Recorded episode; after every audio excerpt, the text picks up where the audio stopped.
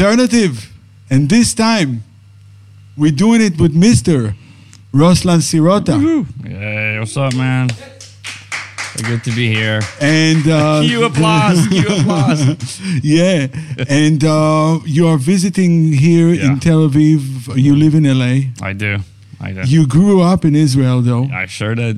and you grew up in Ukraine. Uh, sure as all hell did. Yeah. So Absolutely. let's start with the Ukraine for a Right. second because it's Ukraine very it's hot membrane. right now. Yeah, It's hot. It's pretty hot. Literally Oh. hot. It's awful. I'm super heartbroken watching all this crazy shit. And uh, I, I really, I don't really know what to say. Like the No, but your your But memories, like Oh when you my- grew up well, there. Yeah. Oh well, dude. Back then, it wasn't really Ukraine. It was Soviet Union. Ukraine Okay. was like a Massachusetts, like a state. Okay. It's not. The country was the Soviet Union. So, so for me, we, you know, it, it was, it was just like I had nothing to compare it to. It was the way it was. Uh, life wasn't all that great, and we lived like what four hours away from the nuclear reactor, also, so that wasn't good.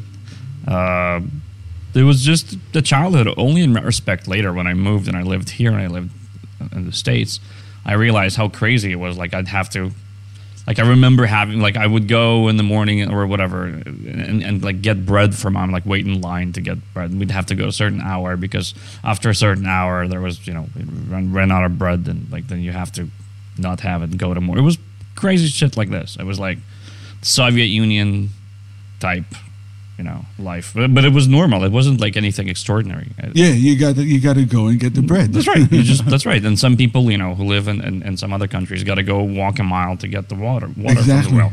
And it's not for them. It's absolutely normal. And we'd have hot water like once a week on a Friday. Really? Oh yeah. So how do you do it? Like do it throughout the week in the winter? You how do you you you you boil water. You boil water and then you Yeah. bathe in boiled and water? then I, I'd go first, and then my older cousin would, would go second in the water that I bathed in, and that's that.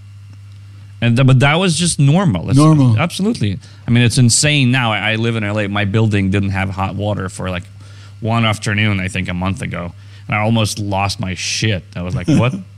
What the fuck? I almost started singing the, the Soviet anthem again. I was like, God. And so, and then it happened again the other week, and it really made me like, God, we used to just not have hot water.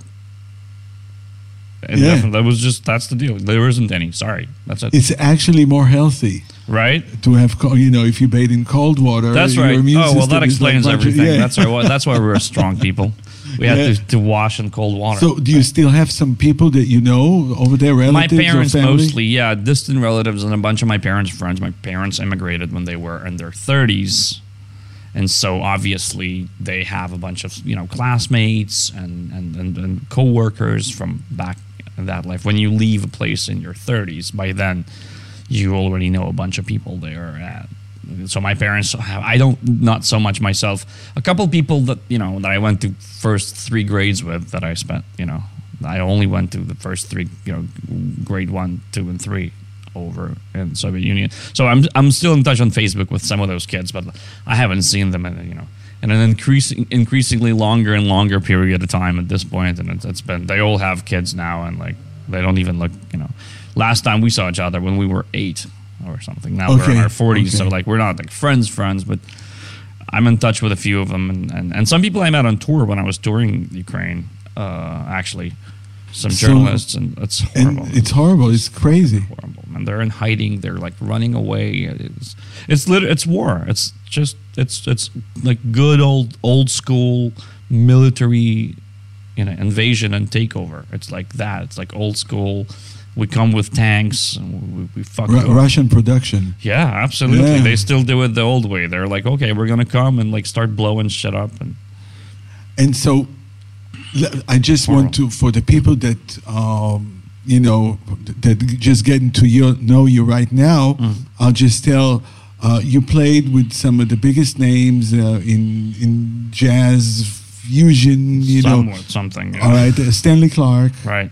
Right? while, yeah. Uh, you have you put uh, three albums out or two albums. Two albums, yeah. Two albums, right? Yeah. And you have Stanley Clarke, Chick Corea, George Duke playing Yeah. in on your album. That's the first one. Yeah, they just really wanted me to to release something. They were so helpful. Like, can you please put a record out? Like, we'll help. And they all just hopped on and played on it because they knew I have to get the first out so that I get the second out, so that I get the third. But you gotta get that first one out, and they were all super super sweet. Just like okay. supportive. Yeah, well, just just God, just put something out. Like back when we were your age, we were doing three albums a year. I'm like, yeah, I know, I know, and it was different. And I was so scared. I'm like, I don't know if I'm ready for this. I'm confused. What kind of music should I make? Is this good? Is this no? This is like just whatever. We'll I'll play on it. He'll play. We'll play on it. Like just so they all agreed. It was really really gracious All right. So fun. before, so now let's go back. I just Mhm. wanted people to know, and also you play with Josh Groban, right? with Josh Wright for a while, yeah. and uh, who else? Oh But- God, man, it's been I've been in LA for 16 years and on the East Coast for a couple. I've played. We, we should probably put a list of names underneath. Just- just I, give me I've, two. I've had to pick. Well, I mean, I've done Alicia Keys stuff. I've I've done uh, Lauryn Hill stuff. I, I've done. Uh, I've paid a lot of rent playing for a lot of people.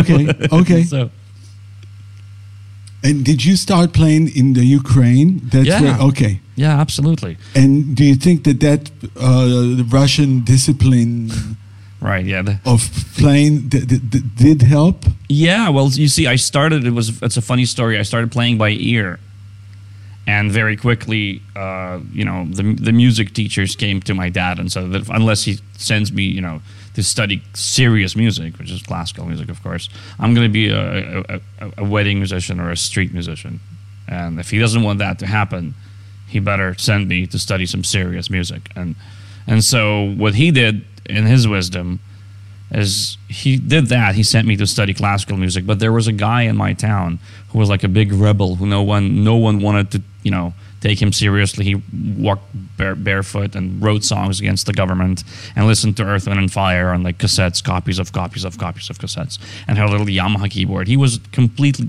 com- an outcast, but he was into George Benson and Earth, Wind and Fire and and and you know, and Queen, and and he wrote songs against the government. And it was the mid the mid '80s, so you wouldn't go to jail for that. You just wouldn't be cool. Like people Yeah. wouldn't mess with you. Like, eh. So my dad sent me to study with him too. We just sit and improvise on the floor. I was five or six years old, and his wife was a classical pianist. So I would go to their house and study classical with her, and then study the other shit. We would just sit and improvise and listen to music and play to records with him. What, type of oh, j- j- like uh, like jet records uh, that came like- from uh, yeah, yeah, America? co- copies. Yeah, you had to smuggle them in, and like if someone had it, that people would make copies of copies of copies of cassettes of cassettes of copies of copies. It's like so, but he had a lot of these. You couldn't just go buy them, but you know, musicians had them. Like George Benson had a record, so like a year and a half later, you could find some horrible twenty fifth fucking copy of it on the cassette, and he'd have it right. okay. And so we would listen to that stuff on the floor. And he was like, at the time, a young guy. And he was crazy, but he was creative and free. And he was a real free spirit songwriter. And he wasn't having any of the propaganda bullshit. And he certainly wasn't having any of it around music. So my dad knew that, sure, classical is cool, but let me send my son to study with this crazy motherfucker so they could just sit and listen to some American music and improvise. Because my dad didn't want that to die in me Okay. because I started doing, I just started picking things up by ear and improvising, and my dad knew that it would be a bad idea if that was just all left to die, and I just become a classical pianist. And then uh, your parents moved to Israel, To Israel, right? yeah, in 1990. Okay, so you were about 10 years old? I was old? almost 10, yeah, I was, yeah, All I was right. almost 10. and so you spend the next 10 years, That's right? right. I spent the next decade here. And so what was the influence of of being in Israel for you? Well, for you know, it was a it's a combination of a couple things. I uh, I was first of all older, and I could be exposed to more complex music because my brain was getting bigger. That's one. Two, you could go buy it at a store. You know, my dad went and bought me a cassette now, so it's not a copy of a copy of a copy or something. Just go in and just buy a CD or a cassette. It was 92, 93 when I really started getting into um, into jazz. Uh, it was like a school band, and they had like um, I don't know, summertime or take five or something, and I took a real liking to that sound and to the, and I got really interested in more interesting complex harmony. And my dad started hearing me play, and he was like, "Oh, I think that's jazz."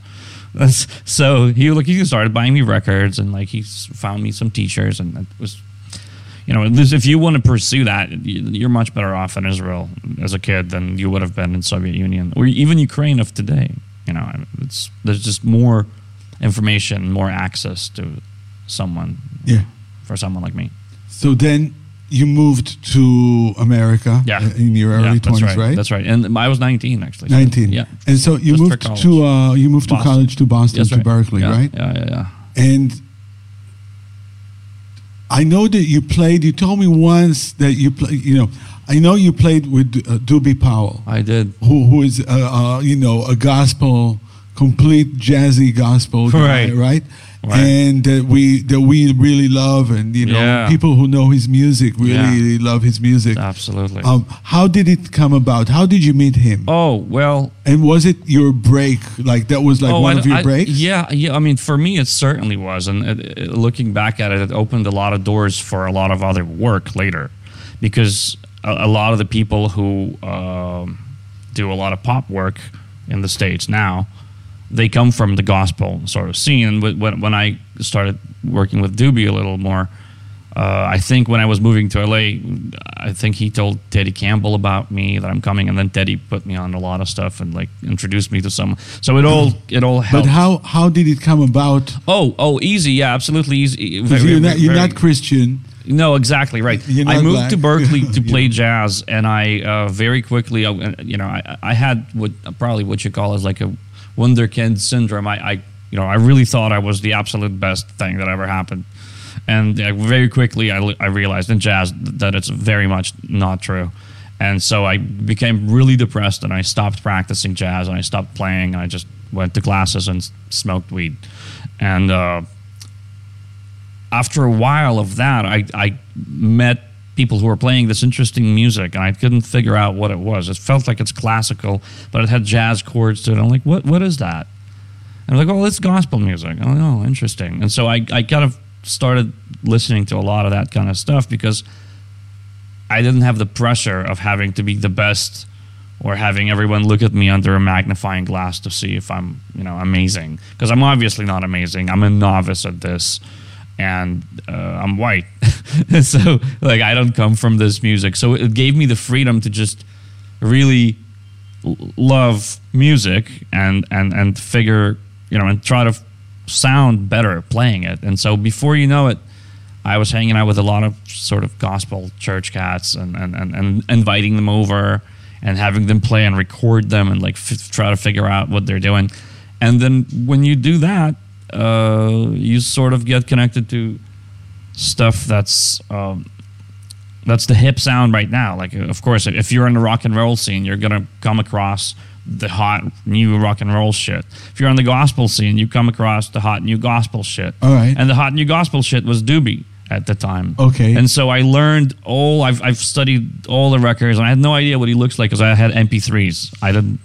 And so I I learned all the songs, and I sounded just like him, and and that, that I had that whole sound uh, because that's all I was listening to obsessively for a long time. And then we, I was at some shed. We were playing at some church or something, and I was playing, and uh, I, I see like a bunch of dudes sitting over there, like looking at me like I'm crazy. And I'm like, wait, okay. And then they walk up and introduce themselves, and it's like Doobie and Kevin. And like, hey, uh, and I had no idea it was them. Okay. What like, did you play? To, to- Oh, I don't to play? remember. I don't remember. It was. It's not even so much what I played. It's just at the time when when when we were whatever I'd play, I'd have that sound. I'd have their stuff. So, can you show me like what is that vibe or that oh, sound? I, I would. I, I feel really. I'll, I'll play. I'll play you like a little intro of what I was shedding back then. I can't really summarize that. no, it doesn't have It's to hard. do back then, but I want to understand. like yeah I, I probably well, they they have all the gospel traditional sort of stuff, but they have a lot of other, like like the like the parallel chord stuff, like the.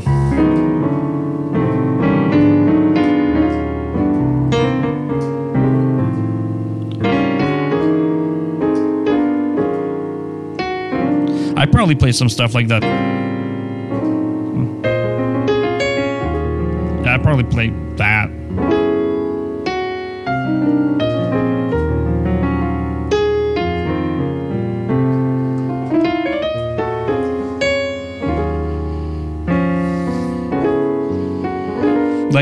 It's it's gospel, but like, and I'm not a big expert on it. It's just I probably knew more of their music than I knew proper, you know, gospel music.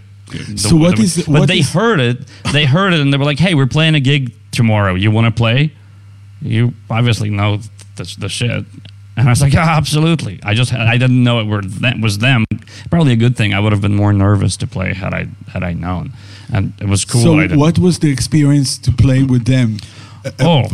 versus like as you know the uh, other jazz Yeah, yeah, yeah, yeah, yeah. because it's it's a different thing Absolutely. and it's it's as complex it's I think it's more complex It's Uh, uh, for sure. Yeah, it's it's got its own world of complexity harmonically and rhythmically, and yeah, it's. I don't even know, man. I was I couldn't believe it. I just I couldn't. It was, it, it was that thing that you kind of go and you practice, practice, practice. I didn't practice all that stuff in hopes to play with them. I just practiced because I wanted to sound like that, and then it all kind of came together and yeah i was really proud. I was very happy. I was super nervous. Uh, should i still be nervous now if i if i played with them. Because you really are stepping into a world right? You're stepping into a thing that they have and in general if you if you play gospel music or whatever i'm i'm not a gospel player in, any way i don't consider myself one I, i'm someone who plays and got the chance to play a bunch of it uh, under some serious people who really play that music well. Like sometimes it's all they play, and sometimes they pl- they come from that and they play other things. But I was really lucky to to sit under a bunch of cats that are like that, and among which. You know, as DP and the, you know the family, the Billy and, and, and everybody, and okay and the, so- the Powell family yeah, yeah, and that's just, that's a sound, and it goes back before Doobie, like Ivan Powell. Like that's that's a thing. They, they you know, uh, but the, the, most of the shows would happen in churches well, we did some stuff in churches. We we went to a couple of conventions, like like like uh, Christian conventions, performed there. Uh, we did a live recording, I think, a live and, I- and I played on some other stuff uh, over the years, uh, some of it remotely, but um, yeah, it would be. I wouldn't even care, and we would drive to some state, some. let's let's do some some uh, some of that thing Oh right? sure, yeah, let's do it. Um, show me a little bit of those changes. Oh, of yeah. like Oh, yeah. cycle, and we'll Oh, just yeah, go for right, it. All that's right. Yeah, let's do it. Look, man, Uh, so a that's really a Doobie. Powell thing, right? Yeah, I think so. Well, All we'll, we'll see. We'll send it to him later and see if he recognizes it. Uh, uh,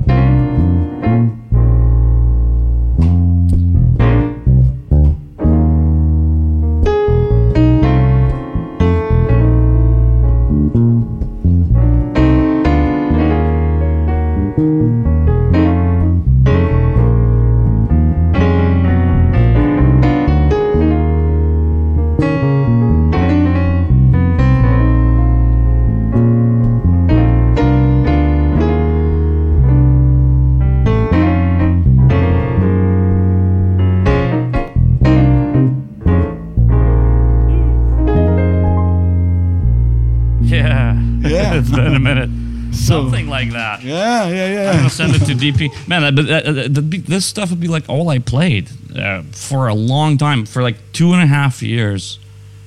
Uh, like if you caught me in my like my mid to late twenties, How That's it. did it help all. you in your overall playing? Well, you know gospel? what? Right. You know what? I, I never became a gospel player, but what I learned was because a lot of times I would meet people, right? Piano players uh, or bass players or whatever, musicians who knew less stuff than I did because I came from jazz and I came from classical and I came from a bunch of like new harmony and I'd meet a lot of people who knew less stuff than I know, but they had a ability to find the spots of when they would find what they call it placement. They would they would take the fewer things or the, sometimes the few things they know, and they'd find the perfect spot to, to, to put something to. And I'm like, wow, what an amazing instinct to have. And where do you not need that? That's exactly what I've always felt like I, I lacked in my jazz playing. It's it's it's that it's that ability to really have time things like I really think well. I think yeah that in jazz a lot of times when somebody plays uh, a melody Mhm. and uh, some the, the people that play the harmony or whatever they don't necessarily mean to make the melody sound nicer Hmm. or richer Mm, it's just more interesting right, and in gospel it sounds somehow nicer right. Well, a lot of because ultimately, right. I know what you mean. I think the great jazz players they do that too. The It's great- always the greats right. are but, doing- but right, yeah. but but but in gospel, that's the actual game. Yeah, that's Yeah. exactly that. There is no other game to play that as the game because it's song based music. At the end of the day, yeah, we see them shred and we see them now like gospel chops and all the cool stuff. But ultimately, this is a music that comes from someone singing and someone playing behind them. So there's obviously going to be a lot of mileage in that tradition of people figuring out how to play behind singers because you know this whole new gospel chops thing is very very very new.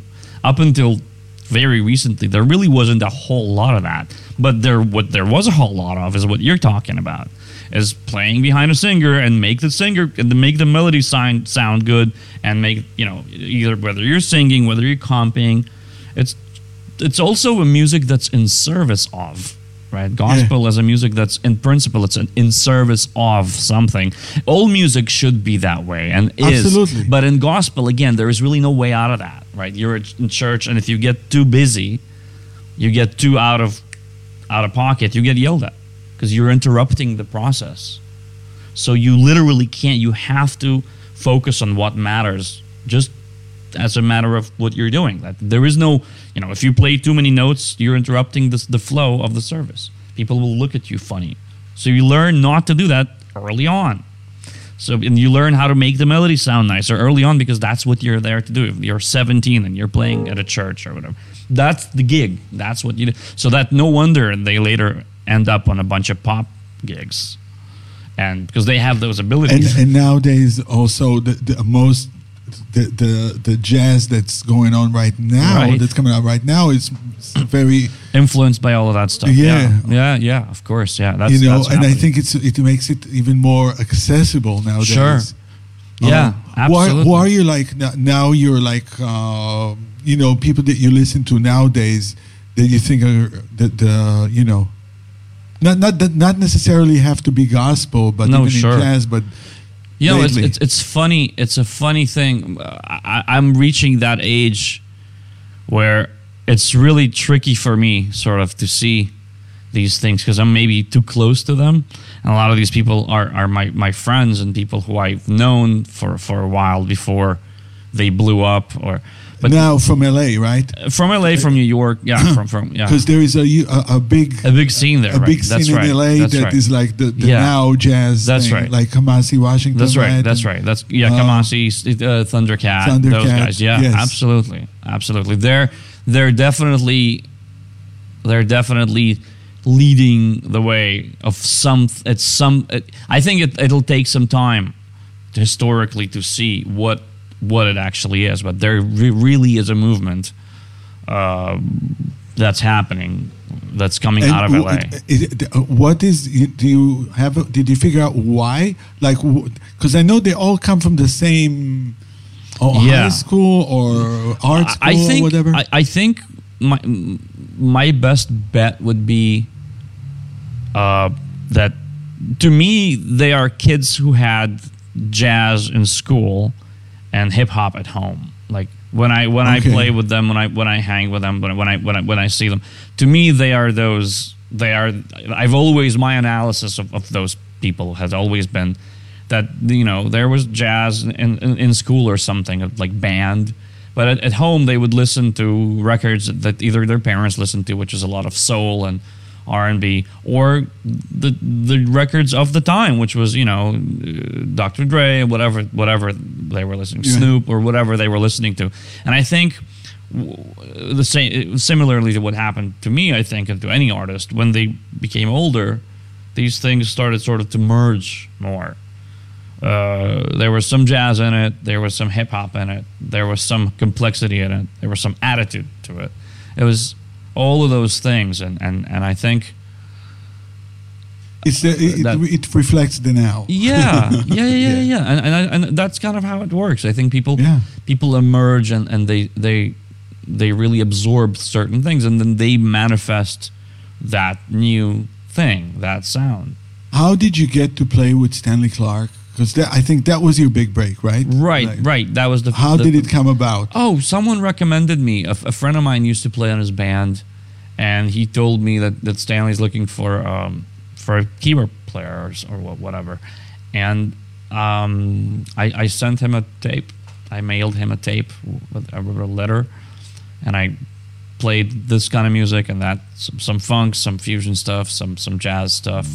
So that you know, and I sent him, and I, and I haven't heard back for like seven months. I'm like, oh fuck, I you know, I blew it. Like, Seven months. Oh yeah, yeah All right. uh, I, you know, I, I, I little did I know that you know it's just you know it, it, he had probably shit, some movie to score or whatever the fuck. So I didn't realize that his life was managed like a year in advance, and all of these people, not just him, people who are you know bigger sort of big solo artists. That it's not like okay, I'm gonna attend. This is gonna I'm gonna attend to this a month from now. This is this is urgent, and we got to do this. And then at some point he called me. It was like six or seven months uh, after I sent the tape, and he left me a voicemail. I'm like, oh man, this is great. So I flew, I flew out there. I flew out there, and um, we played, and uh, we, we hung out, and we talked, and that was it. We just started doing gigs, and you know, it, it, it was it was a great time in my life, and, and, and, and he really trusted me after a while, and really let me do a lot of stuff for the project, like be it on records or or, or, or live. It's in that sense, it was a really old school kind of gig, like you know, Like you, the you- elder you- yeah, like like yeah, I called you, do what you were doing.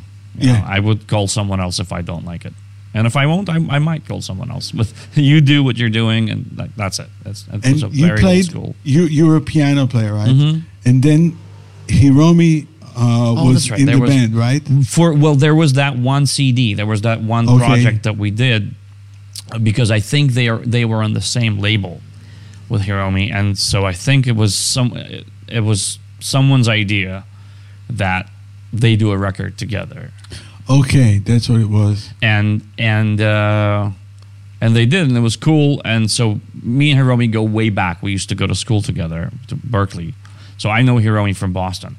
Okay. Uh, so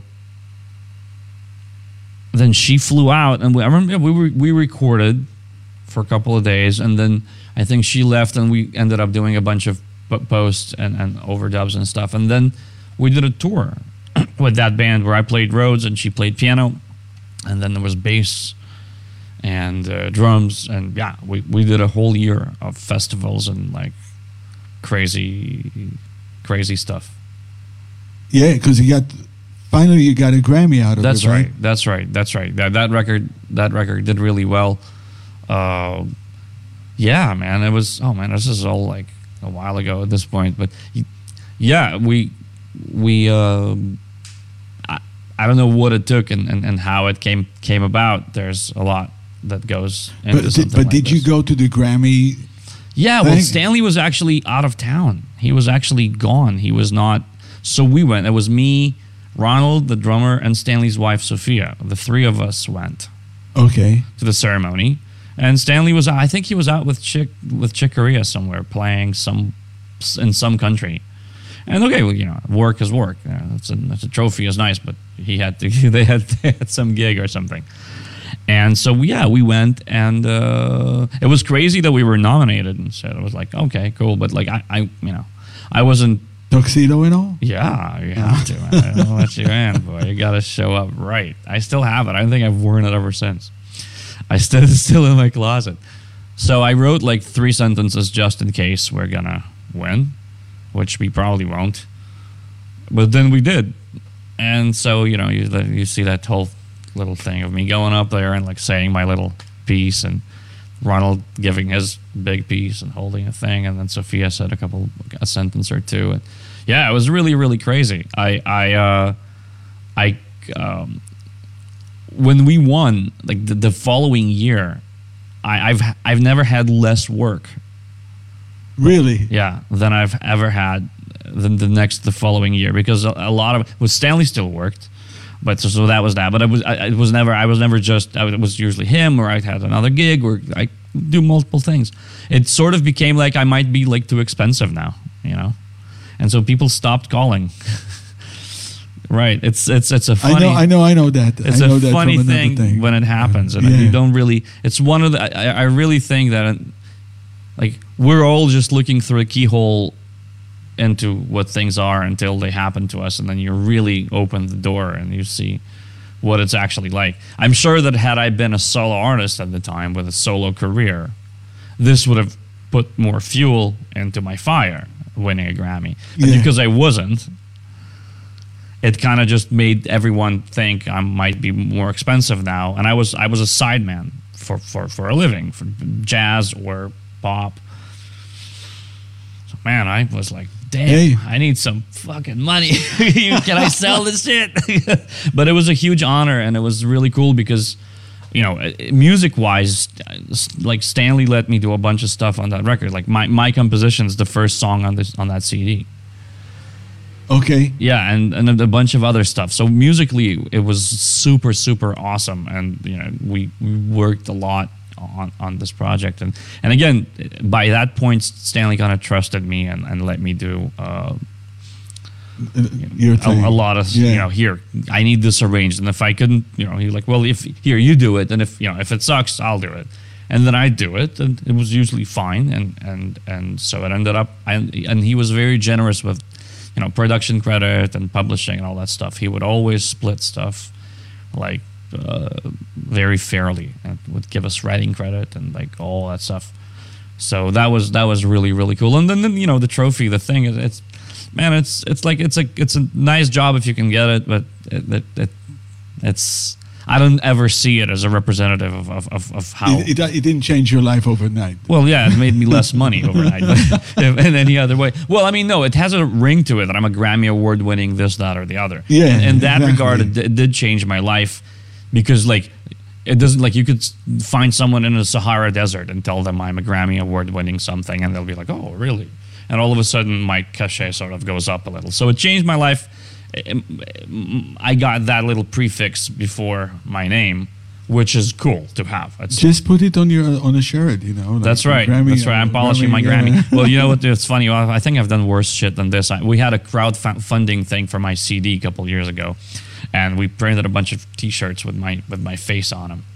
And so we made the money. Oh, this is sort of an apropos. We made the money. I made the CD. It was great, but we had some T-shirts left over from you know from the fundraiser, and so I, I still sleep in some of the I just like I'll, I'll, I'll I won't go out wearing it, but like I'll go to bed in a t-shirt with my own fucking face on it. and I remember one time going to a Whole Foods. I, I just woke up. I was like, oh well, I gotta get something to eat. I got my keys. I went in the car, and I'm paying at the Whole Foods, and I'm buying my own food. And like, and so I'm like, oh, whatever. I'm looking around, and the, the cashier lady is looking at me like. a Crazy motherfucker wearing his own fucking face on his t-shirt, and I'm like, "Oh my god!" And I, I just like woke up. I, I, I don't go out wearing this stuff, but I'm like, wow, the, the, the things she must think like oh of myself. what a peak of narcissism. But yeah, like you're right. Like make another T-shirt. Like yeah, I'm a Grammy winner. Right. Right, so I get even less work. Is that is that is that the goal? yeah, if you when you want to quit. Right. Uh, that's right. That's how you make it quit. Like I'm expensive. Prices just went up. Ruslan, when um, Doobie Powell came to uh, mm-hmm. uh, the Red Sea Jazz Festival, mm-hmm, mm-hmm. Uh, thank you for that. Oh, actually, you know, because a, you, you made so the connection. And I was like, yo, I gotta, you know, I'm so happy. I gotta bring him. God, I'm so glad you you get you get it, and now that you have the keys to the kingdom, you decided to do something like this. Um, I had the opportunity. That's, that's all. Amazing. You know, and I'm and, so happy uh, it happened, man. Wow. So when he came and he played, he played one of your tunes. Yeah, right, right. And he right. changed the lyrics That's also. Right, that course, it, yeah. became like a gospel. That's right. Yeah. Jewish Christian. Right. That's right. That's right. Thing. It was it was amazing because um, I, right. I, will tell the people um, that okay, it's a jazz festival in the desert, and it's very hot in the desert and um, on the Red Sea, and it hardly ever rains there. On that day, that wow. was the only day that it rained wow. from morning up until five minutes before he put his foot on stage, Jeez. and then it stopped raining while he was, wow. you know, performing. And once he stopped performing, the rain, it, came, rain back. came back. You know, so go figure. Um, he, you have a, a song called a uh, tune called Bee's Knees. That's right, and, he, and I think made, he really liked that outro part part of it, and he, yeah, and he used it, and he made a song out of it. He made a song called That's Yahweh. So cool, Yahweh, and the whole crowd was singing Yahweh. Amazing. it makes sense to them too. A bunch of Jews, like they get yeah. what he, he's talking about. Hey, written by a Jew. That's right. Let's let's let's do it. You know. Yeah, you know. and it's funny the, the way he flipped it was completely not how it's recorded, but he just he has a thing. He will take a musical piece and he'll make it his own like in an instance could you, know? could you show me I'll, I'll give you in a minute the beat but show me at first how you wrote it yeah i mean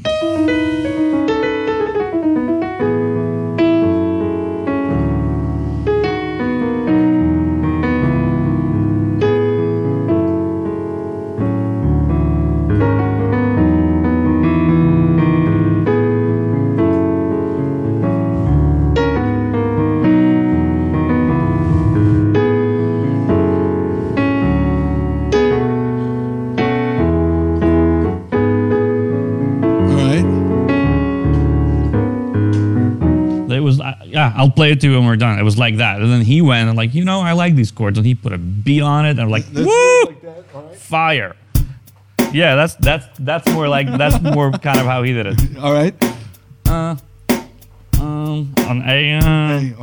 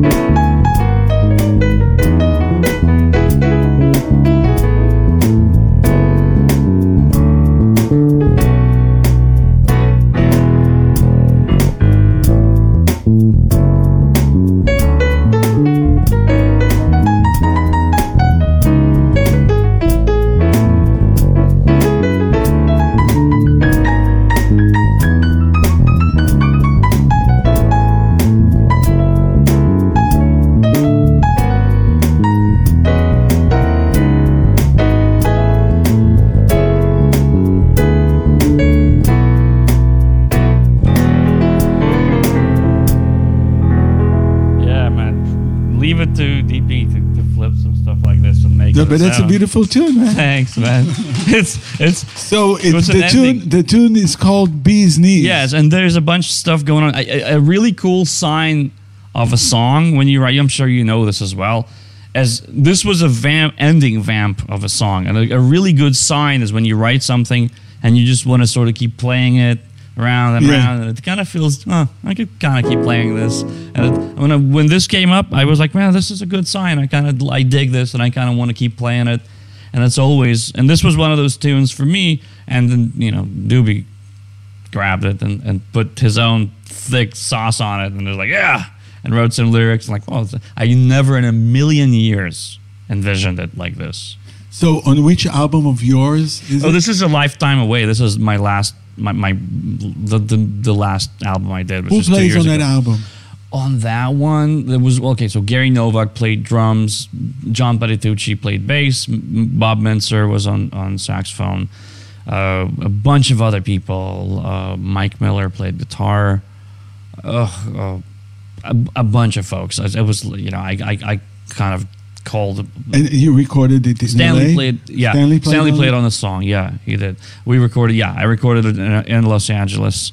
It's a good thing to be in LA because you have a bunch of friends and they have studios and musicians. You could kind of make things happen relatively easily because people are there. And uh, John flew. I think John Patitucci flew out for some some project, and he was in town. I think for the Monk Institute. So I just grabbed him and, and just brought, brought him to the studio, and he killed it. You know, and then Gary Novak and th- those guys are my heroes. I kind of had to get that out of my system too. Like I made, you know, this upcoming album I have now is in, pretty much entirely made with my peers. You know? Okay. It's probably the first one that, that the previous one, the Mintzer was on it, like all these guys, and and uh, yeah, it was it was a thrill. George Duke. Duke was on the previous. Duke was on my first record. So yeah, I, I oh, want to yeah. talk about th- that for a second because I mean Stanley yeah. Clarke, Chick Corea, and George Duke. That's right. uh, The reason I started playing bass is really Mm. I went. I went. Um, my mom took me to see Jeff Beck. Right. In like '79. That's right. And I didn't even know who Jeff Beck was. I Mm. just knew he was a guitar player. Mhm. But then in the middle of the show, she goes, uh, there was the, the bass player took a solo, and she goes, "This is the best bass player in the world. His name Yeah. is Stanley Clarke." And I was like, "Oh my god!" You know, he looked funky as well. You know, had a big afro and the whole thing. Absolutely. And so I started. That's the first time I. The next day I bought his album. He had like the Yeah. best, the best of Yeah, Stanley Clarke absolutely. and that's how I got into bass actually and and for the possibilities of bass I'm so grateful Right. that he was the, the my first Mm. influence that did not I did not go from the bottom That's right. to the top Right, I started right, right. from Stanley Clarke Right, sure. and then I figured out the way That's right. Yeah, that's Oh. kind of what happened to me a lot with, with my musical heroes Yeah. as well. I started somewhere and then I went back. Exactly Yeah, yeah, for sure. And so, uh, so he for me is a huge influence um, uh, because it opened my ears to That's right. to jazz actually. Right. Because on these albums, all of a sudden, it'd be like upright and right. Chick That's right, that's right. And and all of those things. So here's my uh, thing. You you have to, to play with Chick or George Duke. What was that experience? Uh, you know, because it's your own thing. Yeah, you yeah, know? yeah, yeah.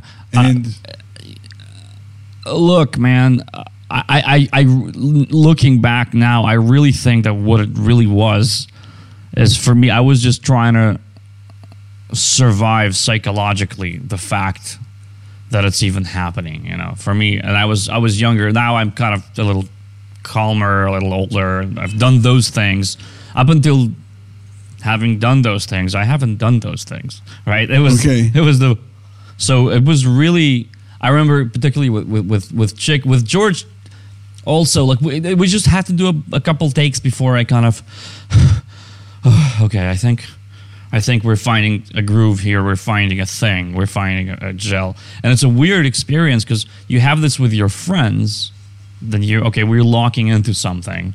And but and then you have your heroes right? But having that with your heroes it's almost like you're not i'm not used So- to that experience and so- then we just played a, a little more and a little more and things kind of clicked together. That that was while the recording session that the, on that date. That was just one date. One Mm-hmm. Oh no, to they were separate. Yeah, I went to George's house in, in Hollywood, Okay. and I went to Chick's house in, in uh, Florida to do that at his house.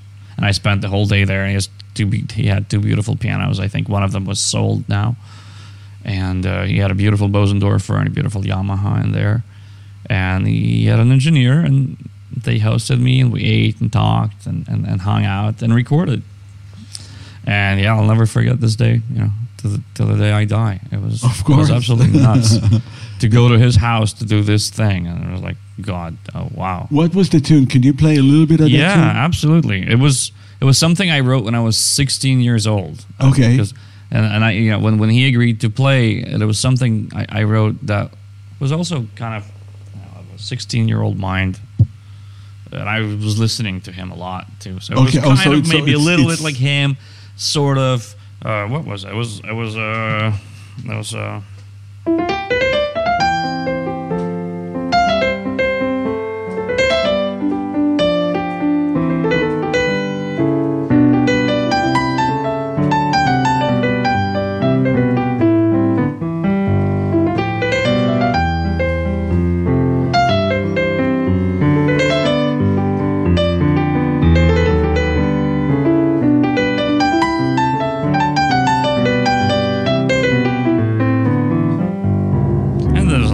Section and all, and, and So you wrote that at 16? Yeah, yeah, and That's then nice.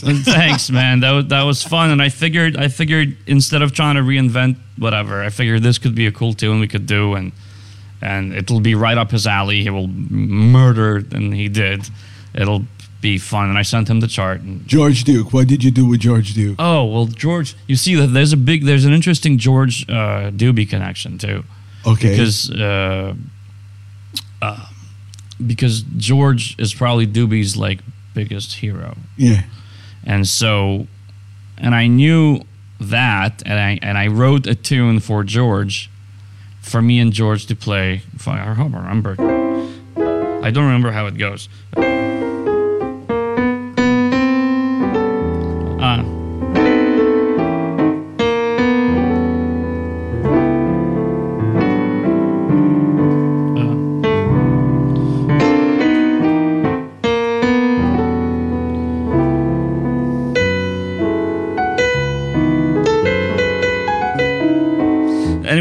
used a lot of Doobie's stuff in it too, and I named it Hubert, which is Doobie's first name and Doobie's uh, dad's name, and I named it Hubert for that Famfler Doobie Yeah. as pops, and and and me and George recorded it, and I sent it to Doobie, and I was like, "Here, your your favorite guy."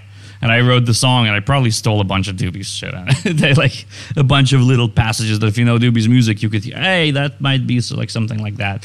So I kind of wrote a song like that to connect that whole thing because Doobie's really like he really loves George Duke's music a lot, and George, you know, was an influence on all of us. And if, if I have the opportunity, I'll write something kind of soulful and and and that let's see, you know, how George and I might pull this off. And George played Rhodes, and I played a piano, and we did it at his house. And man, it was it was crazy. There's still pictures from this stuff from some yeah. You also sing. I don't. I, no, you you're a really good singer. I- you just don't. I know you're No, not, but you, boy. you, it's- you're Oh, not on that level of your piano playing. and This was, deal. in my defense, this was all Stanley's fault. no, This so he his was idea. right. Like you should sing. And he's like, I sing. We all sing. Like it's fine. Don't. And he was exactly like you. Just don't worry about it. Just go. And so we recorded me singing. It's true. It's all. It's all on, you on those records. really, really good. Oh, wow. And your rendition of uh, of Sting. Oh, that's not me, dude. That's not you singing. Are you kidding me? If that was me, I would be on a gig right now. Oh, I'm- I'm- I sang I'm- the other ones. No, are you kidding me? oh my god! If I sang like that good, I was oh like, no, Dad, no. he sings so kidding me? well, man. Like he sings that Sting song. I No, was like, that's Trevor. That's my friend Trevor Wesley, who's amazing. Yeah, I know. I know the track. I sing on other tracks on that CD, but it's no. I would never. That's the one song I would not dare to do. I I called my friend Trevor, who's who's a really tremendous singer. I think Stanley used him on some records also, and I and I like, hey, man, could you maybe sing the song? And, and and we thought for a long time who we could call. because I sang some other stuff and we did it, and, and, and Stanley's But like, "Hey, don't worry." still, it." still, I'm telling you, Right. do, you can do more of that. Absolutely, yeah. No, I'd, I'd have to really hate you to sing for you and like to really ruin your day. I, I, it's, you know a what? whole other beast. No, I don't think so. But I, I started singing just about two years ago. Oh no way! And the first few shows, you know, I was like, oh, oh shit, you know, and, you know, like really more Yeah. like singing, you know, leading the song. Yeah, And, uh, and, but it's really like anything else. It's a yeah. You just get better at it. and you yeah. get better, and after a while, you really don't think about Yeah. it. And I, I'm, yeah, so happy. sure. I'm almost, I'm almost not thinking about it. I'm thinking about. It. Well, good, about it, but, good. uh, yeah, I mean, sure. That means I still have some time. Yeah, but- but, I'll, uh, I'll what get, I'm saying I'll get to there you once I figure more. this out. So, listen, Ruslan, I hope to see you next year at the Red Sea Jazz. Absolutely, man. You know, Absolutely. yeah. And uh, so, so I down. know that it's going to be Oh, uh, off the chain. I can't wait. Every time, I mean, this is, you know, aside from me being biased, uh, this is really is one of the best festivals. Like, and it's not, I'm not just saying it because I'm from here and like I, I've played on a, you know, on every festival under the sun at this point. And this really is, it's such an event and it always has been. It's like the history of this, of, of the festival. And I'm so happy to know that you are now sort of at the helm, you know, the creative directing and stuff Thank so you. we have a lot of good things to, to expect. And see, Doobie would would have you know it really took someone like you to sort of make that call, and you know we got Doobie to come here to the to the whole yeah, he, and, he play was. some He music. wa- it was an amazing experience because it was it was bigger than just the music. It was That's wider. right. You know, I don't know what it was, but That's right. But the, That's right. As I told him, I was like, Jesus was here. Then- That's, oh, I'm sure he would agree. I'm sure he would agree. the rest of the country, the, the- it was That's the right. opposite. The rest of the country was like a heat wave, fires everywhere. That's right. And only in the desert where he plays, in that eight miles Was radius, rain, was like raining. And it stopped and- for his show. Yeah, And it then- was just that's right. amazing. Yeah, yeah, right. So um, before uh, we go, you know, um, let's just play one of my Let's do it. And that is, let me just set Let's it up with the. Start playing something in A while I'm setting up the tempo. All right.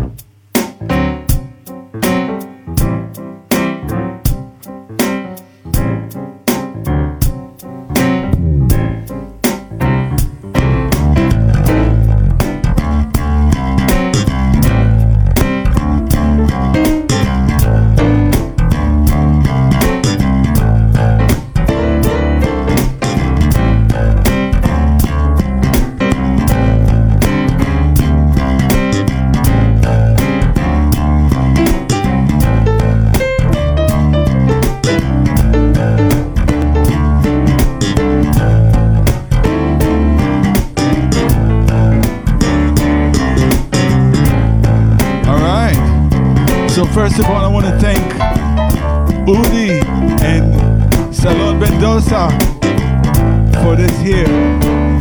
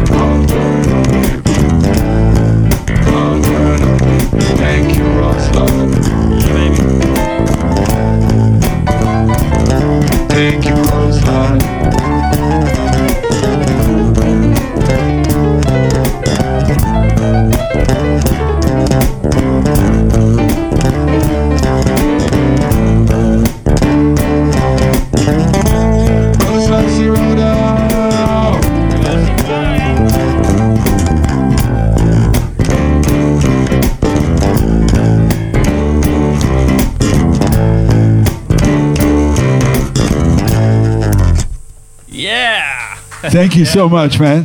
My man, had a good time. It's always a funky old time. And we'll see you um, next time. שבוע הבא, להתראות. See you, peace, סלאם עליכום.